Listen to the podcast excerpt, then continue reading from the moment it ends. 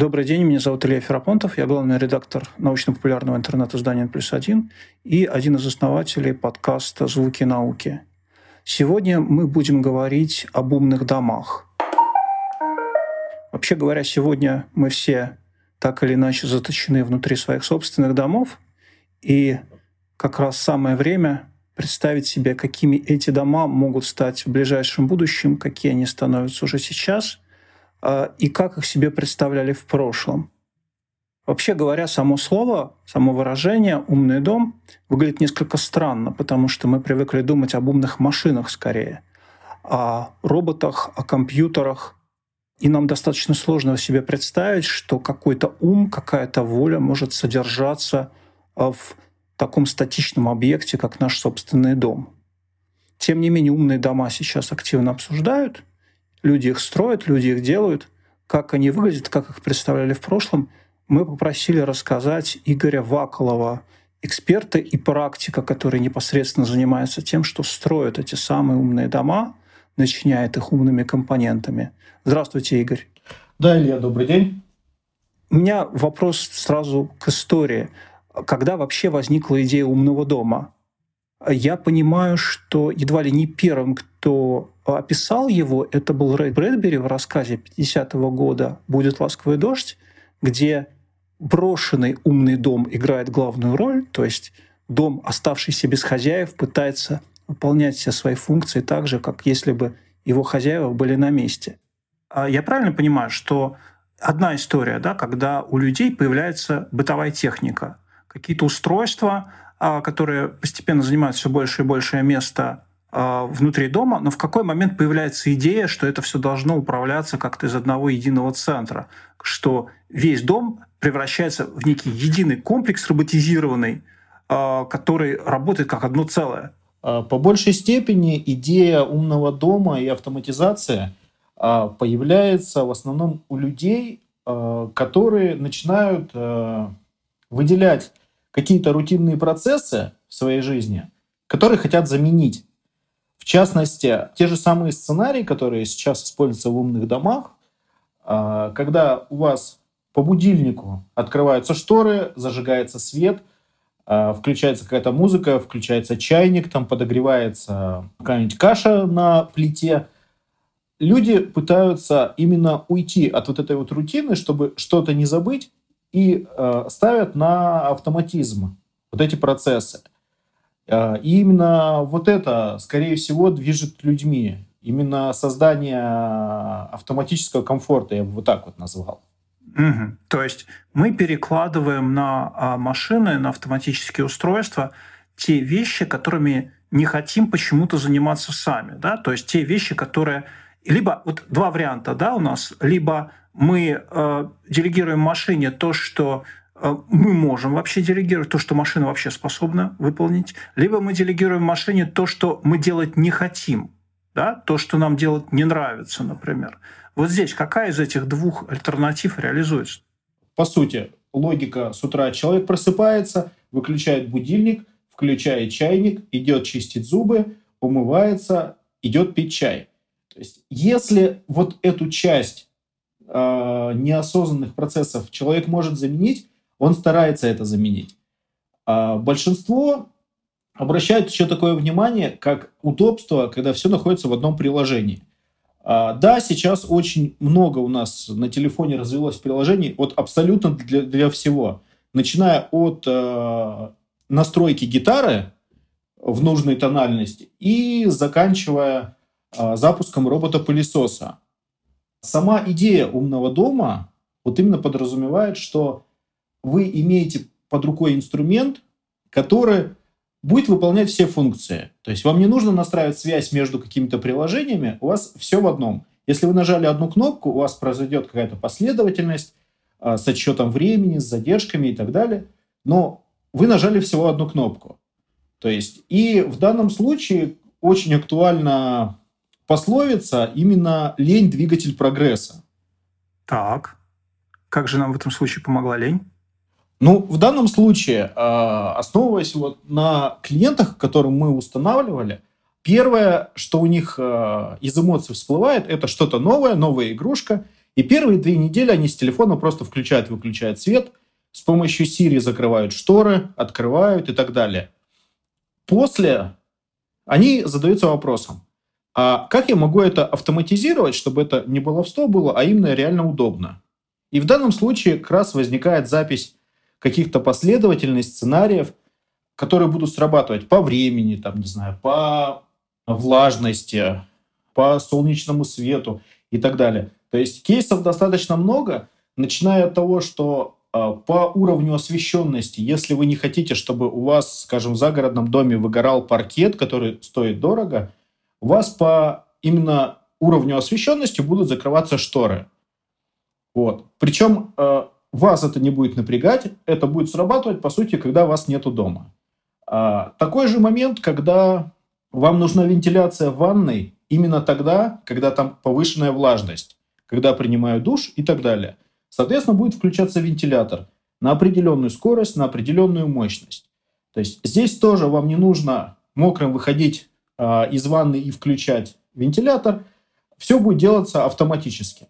То есть, да, первое время вот именно для все вот эти удобства будут подстраиваться под вас, вот именно находить ту точку, в которой вам будет комфортно и не будет вас напрягать. Вот. А в большинстве своем, да, это вот именно мы пытаемся умным домом заменить все, что нам лень делать. Означает ли это, что хозяин умного дома, по сути, должен быть таким программистом, да? То есть он должен сначала прийти и э, настроить, выстроить все последовательности действий, которые должна техника выполнять. Э, не означает ли это такой дополнительный напряг? То есть вместо того, чтобы просто встать, нажать кнопку, да, там, включить чайник, выключить чайник, нам надо сначала там, запрограммировать определенную последовательность действий, э, дождаться, э, как, от, как-то это все отладить, и дальше этим пользоваться каким-то образом. Причем э, не факт еще, что это все будет отлажено, настроено правильно. В какой-то момент это может быть неудобно, неудачно и так далее. Не проще ли самому сделать то же самое движение просто много раз? То есть не очень понятно, чем нажатие кнопок на приложении принципиально лучше, чем нажатие кнопок просто на реальном чайнике. В чем преимущество? Ну, э, в данном случае э, учитывая, сколько э, каждый человек получает информации в день, где-то даже наблюдал статистику, что э, то, что мы по дороге на работу находим в соцсетях, получаем из рекламы, слышим по радио, слышим э, в разных э, онлайн-изданиях, подкастах и так далее, эта информация э, сравнима с месячной информацией, скажем, в 40 седьмом 50-х годах, которые люди получали. А, и в данном случае мы пытаемся высвободить вот именно оперативную память мозга, если ее можно так назвать, а, вот именно этими рутинными процессами, тем самым пытаясь э, заполнить ее чем-то более, на наш взгляд, полезным.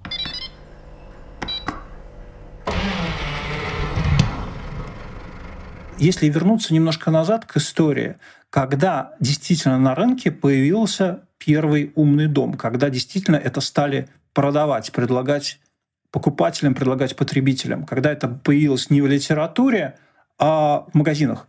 А сама идея, вот если брать даже СССР, появилась в конце 80-х годов. То есть что-то на уровне э, Сколково, так называемый институт, создали э, прототип, не рабочий, конечно, макет, э, прототип а, умного дома, как это должно было все функционировать. То есть там были и экраны, и интеркомы, и разные устройства, управляющие там освещением и другими механизмами. Вот. А сама идея как раз заложилась вот в конце 80-х.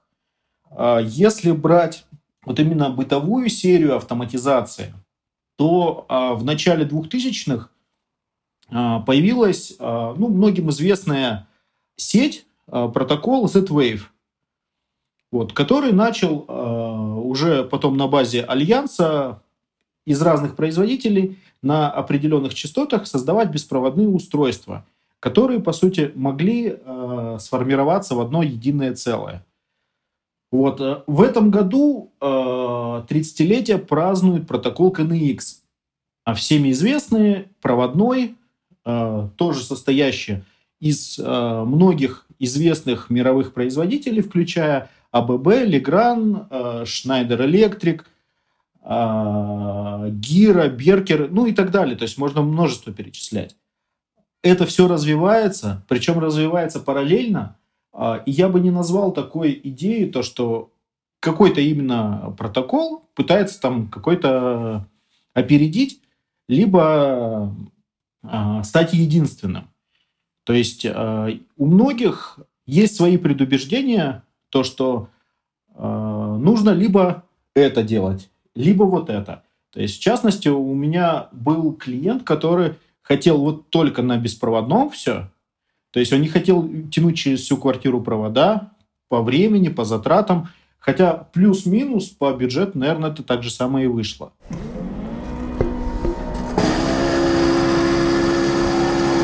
Можете рассказать, а что сейчас может умный дом, грубо говоря, по максимуму? Какие есть вещи, да, которые вот не сводятся к, может быть, к набору а, каких-то функций, а как выглядит этот умный дом как среда, как выглядит умный дом, как некое единое целое. Когда ты приходишь, из порога это начинает как-то работать, каким-то образом взаимодействовать с тобой. Как это выглядит с точки зрения человека, который туда попал впервые? Можете описать, провести, я не знаю, виртуальную экскурсию по такому умному дому? Вот вы заходите, подходите к двери такого дома. Что происходит? Подходя к двери, то есть первый функционал, который можно реализовать, это открытие именно электронного замка. То есть в данном случае э, с телефона клиент говорит, Siri, открой дверь. Вот. Она распознает, соответственно, голос своего хозяина, назовем его так, открывает дверь. Далее э, по этой же команде можно э, настроить последовательность, когда зажигается свет в прихожей, вот, э, запускаются термостаты, э, включается обогрев вот именно до необходимой температуры, включается музыка, если это необходимо, и в данный момент там прописать, грубо говоря, а, запускается чайник. То есть вот клиент пришел домой. Далее вот большинство, что сейчас ценит удобство, это связь вот именно с голосовыми помощниками. То есть уже не особо интересно лезть в телефон, искать приложение, открывать его, искать, что там нужно запустить. То есть можно спокойно сказать там Siri запусти сценарий вечер. А, закроются полностью шторы, включится свет на определенную яркость, включится телевизор на определенный канал. То есть, а, если клиент, по сути, привык а, смотреть определенный канал, и он знает, что он приехал домой и сейчас там начинается какой-то очередной ситком, новая серия, это все будет делаться автоматически. Так же самое, если, скажем, не запустился сценарий вечера в определенное время – можно поставить, чтобы э, он начал записываться. То есть на флешку, там, на жесткий диск и так далее. То есть вечер проходит, клиент э, что обычно делает? Либо он продолжает смотреть кино, когда запускает сценарий кино, э, где везде выключается свет, только там запускается домашний кинотеатр, и э, полностью идет просмотр. Вот. После этого обычно запускают сценарий ночь, с какой-то задержкой включается свет в коридоре, в гостиной, чтобы э, клиент мог дойти вот именно до спальни. И после э, выключается весь свет, все датчики безопасности внешние ставятся в режим охраны, и при срабатывании будет полностью оповещение на все устройства, сирена и так далее. Вот. С утра а, сценарий запускается именно по времени. То есть звонит будильник, по времени тут же открываются шторы. Если недостаточно ярко, зажигается свет на определенную мощность, включается музыка, подогрев пола, скажем, за полчаса э, включается, чтобы человек проснулся и пол уже был теплый. Просыпаются все, завтракают и уезжают на работу, в школу, там, в детский садик. После этого когда все закрыто, все датчики опять в режиме безопасности, запускается робот-пылесос, А, и по большей степени я сейчас поймался на мысли, то, что я пересказываю Брэдбери с его рассказом «Будет ласковый дождь». То есть полностью идет автоматика, но все-таки с надзором человека. То есть как это должно работать, чтобы не было сбоев. Угу, угу. А может ли, например, умный дом купить продукты вам? Может ли он, например, понять, что у вас заканчивается молоко, да, и отправить запрос, я не знаю, в интернет-магазин, что вам нужно э, купить еще молока? А, в данном случае с таким решением я сталкивался, но, но а, только это было, была функция именно холодильника, а, в котором было запрограммировано, какие продукты должны быть вот, регулярно. И сталкивался больше, наверное, в целях ознакомления это решение было вот именно в двухкамерных холодильниках, огромных в Америке, и там напрямую заказывают с Амазона продукты. То есть максимум клиенту может прийти уведомление, что подготовлен такой-то список, у вас там заканчивается, нужно ли заказать. Есть ли варианты технологические, например, научить умный дом готовить вам еду? Есть ли у него такие функции, есть ли такие инструменты, устройства, которые позволяют а, сделать кухонного робота, который способен был бы, например, к вашему а, пробуждению сделать кофе самостоятельно? Есть ли такие варианты, есть ли такие возможности?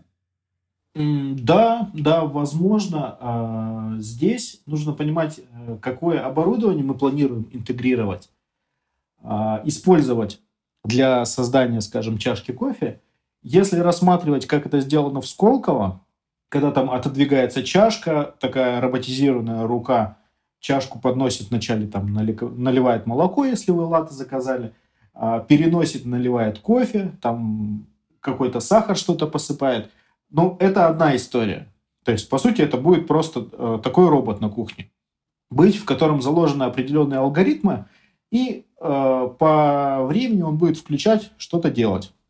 Есть другая ситуация, когда, а, скажем, у человека есть кофемашина, которую он может тоже запускать по времени, и в определенное время кофемашина должна промываться. Вот у меня одни клиенты столкнулись с такой задачей. Они приобрели достаточно такую хорошую кофемашину, установили ее. При расписывании их э, плюсов у этой кофемашины им сказали, что вы будете с утра просыпаться, у вас в чашке будет уже горячий кофе и так далее. А, им, да, понравилась эта функция, но им забыли просто сказать о том, что перед тем, как наливать кофе, а, эта кофемашина будет промываться.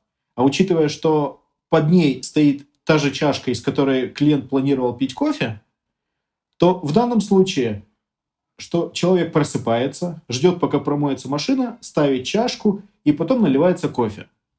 Когда человек делает вот эти вот функции, а, в частности, ставит чашку, здесь я не вижу автоматизации необходимой, потому что клиент стоит прямо вот перед кофемашиной и нажать кнопку ему не составит труда. То есть нужно понимать, что облегчит, а что будет просто, скажем, баловство, которое э, человек хочет использовать. Можно ли э, рассказать чуть подробнее о том, каким будет умный дом через 5-10 лет?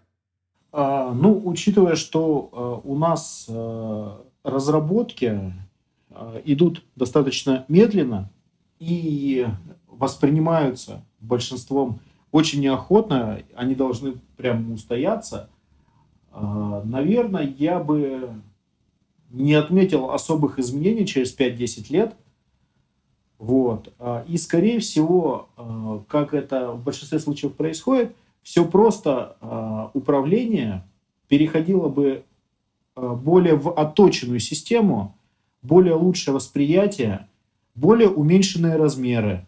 В данном случае, если мы вспоминаем опыт персонального компьютера, от того, какими они были огромными, занимали целую комнату – и можно было выполнять только сложение, умножение, вычитание и деление.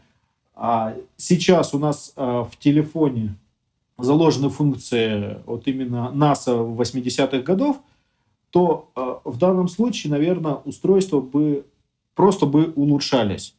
Вот, э, мое мнение такое, то что они бы э, начинали работать более стабильно, э, более уменьшенные по габаритам, э, воспринимали бы э, сенсоры, так называемую голосовую речь человека лучше, и э, вот именно э, механизм обработки каких-то запросов происходил бы быстрее и более правильно. Угу, угу, угу. Скажите, пожалуйста, а какие могут быть э, риски, связанные с умным домом? Какие могут быть сбои, технологические ошибки, которые могут поставить под угрозу там, благополучие тех, кто живет в таком доме? Может заглючить э, датчик протечки. Ну, в данном случае он может э, заглючить и передать команду, как будто случилась протечка, тогда закроется вода. И когда человек находится в это время в ванной и намылил голову, не совсем будет ему весело. Угу. Вот. А у меня был один из клиентов, которым планировали установить умный дом, но учитывая, что это все затянулось, а, он в центральной зоне, гостиная, кухня, столовая а, в квартире, он каждый день включал-выключал с автомата в тех помещении. То есть у него планировалось управление с сенсорных панелей, а учитывая, что не было дублирования на выключателях и самих панелей, ему приходилось просто включать-выключать э, автоматический выключатель в щите. Вот. Но сейчас как бы это исправили, он все делает с телефона, и э, когда у него начали двигаться шторы вверх-вниз, его восторгу не было предела. То есть э, это человек вот именно, который ждал и оценил что такое вот именно комфортное управление. Вот. А в остальном я не особо вижу, чем может навредить э, и угрожать какой-то безопасности. Ну, может сработать датчик не в то время. Там датчик открытия. Ну, человеку придет уведомление, что что-то произошло, э, проверит лишний раз. А в остальном я не вижу особых угроз от данного процесса. То есть, если э, ваш умный дом сойдет с ума, э, вы от этого вряд ли просто пострадаете серьезно, так? Да, да, конечно. Хорошо. А сейчас а, активно развивается направление а, нейросетей, умного, машинного обучения. Можно ли себе представить ситуацию, когда умный дом начнет самостоятельно учиться на тех паттернах поведения хозяина, то есть он будет за ним наблюдать и приспосабливаться не то чтобы человек пришел, э, потратил там день, два, три на настройки, и потом эта машина начала работать. А человек просто начал жить в каком-то доме, а умный дом за ним наблюдает, постепенно понимает, что он делает и как, в какое время, и постепенно научается ему соответствовать, да, то есть делать все вовремя, делать именно так, как нужно хозяину, без, собственно говоря, настройки напрямую. Да, да, я не исключаю такой возможности. А, то, что вот будет а, машина, по сути, обучаться, анализировать все процессы, что происходит, а, как это должно работать, делать какие-то выводы. Но в данном случае мы возвращаемся к предыдущему вопросу. Тогда вот такая система может сойти с ума. Вот, и ее тогда можно будет свести с ума. А, а как ее можно будет свести с ума? Расскажите. Каким образом? Ну, в данном случае э, это, скорее всего, будет происходить э, вот именно извне. И если э, машине, которая обучается, сама делает выводы, э, передать информацию недостоверную, э, то в данном случае э, как раз э, при открытии больших возможностей машине э, мы будем иметь вот именно сошедший с ума умный дом. Угу, угу. Который будет, например, дергать шторы туда-сюда, нагревать теплый пол до, до предела, да, да, э, да. подавать ложные сигналы о том, что у вас протечка и так далее, и так далее. То есть... Да, он закроет воду, начнет пищать, звонить в скорую, то, что произошел пожар, закрывать, открывать шторы, э, включить теплый пол на максимум и в то же время на минимум кондиционер, включится полив э, на улице во время дождя, ну, насчет свет везде э, моргать, Причем остановить по большей степени это можно будет только отключением от э, интернета, либо от общего мозга, если он там будет. Угу. Вот. В данном случае только такое решение кардинальное. Угу. Насколько это дорого? Можно ли это сопоставить с ценой машины, например? Можно начинать, ну, я бы назвал от 100 тысяч рублей и заканчивая, ну, где-то в районе миллиарда. То есть можно вот реально нафаршировать, напичкать именно, а, ну, просто до бесконечности. Все зависит от размера, функционала и используемого оборудования. То есть, ну, в среднем, если взять квартиру, а, скажем, двухкомнатную, порядка 60-70 квадратов, ну, может быть, даже некоторые трехкомнатные, то здесь, наверное, я бы назвал ценник 300-500 тысяч рублей. А у нас просто сложилось э, такое мнение, что умный дом а, должен вот действительно наливать кофе, там готовить бутерброды, звать всех на ужин и так далее. Но мы забываем немного то, что именно создать его умным, настроить, как он работал, как должен работать, должны именно мы. Вот. И э, в данном случае, наверное, умный дом, э, как вы первоначально заметили, это не совсем э, уместное название, это просто как дословный перевод с английского smart home. Вот. И в данном случае, вот, основываясь на опыте установок, я бы назвал 80% успеха зависит именно не от оборудования, а от настройки. Потому что можно самые простые, самые дешевые датчики настроить так, чтобы они работали лучше бесполезно настроенных дорогих. То есть мозг, настоящий мозг умного дома в голове его хозяина, верно? Да, да. Хорошо. Игорь, спасибо большое за интересный разговор. Удачи. Я надеюсь, что ваши клиенты будут достаточно умны и хорошо будут понимать, что, собственно, им требуется. Спасибо еще раз. Будьте здоровы. Илья, спасибо вам тоже.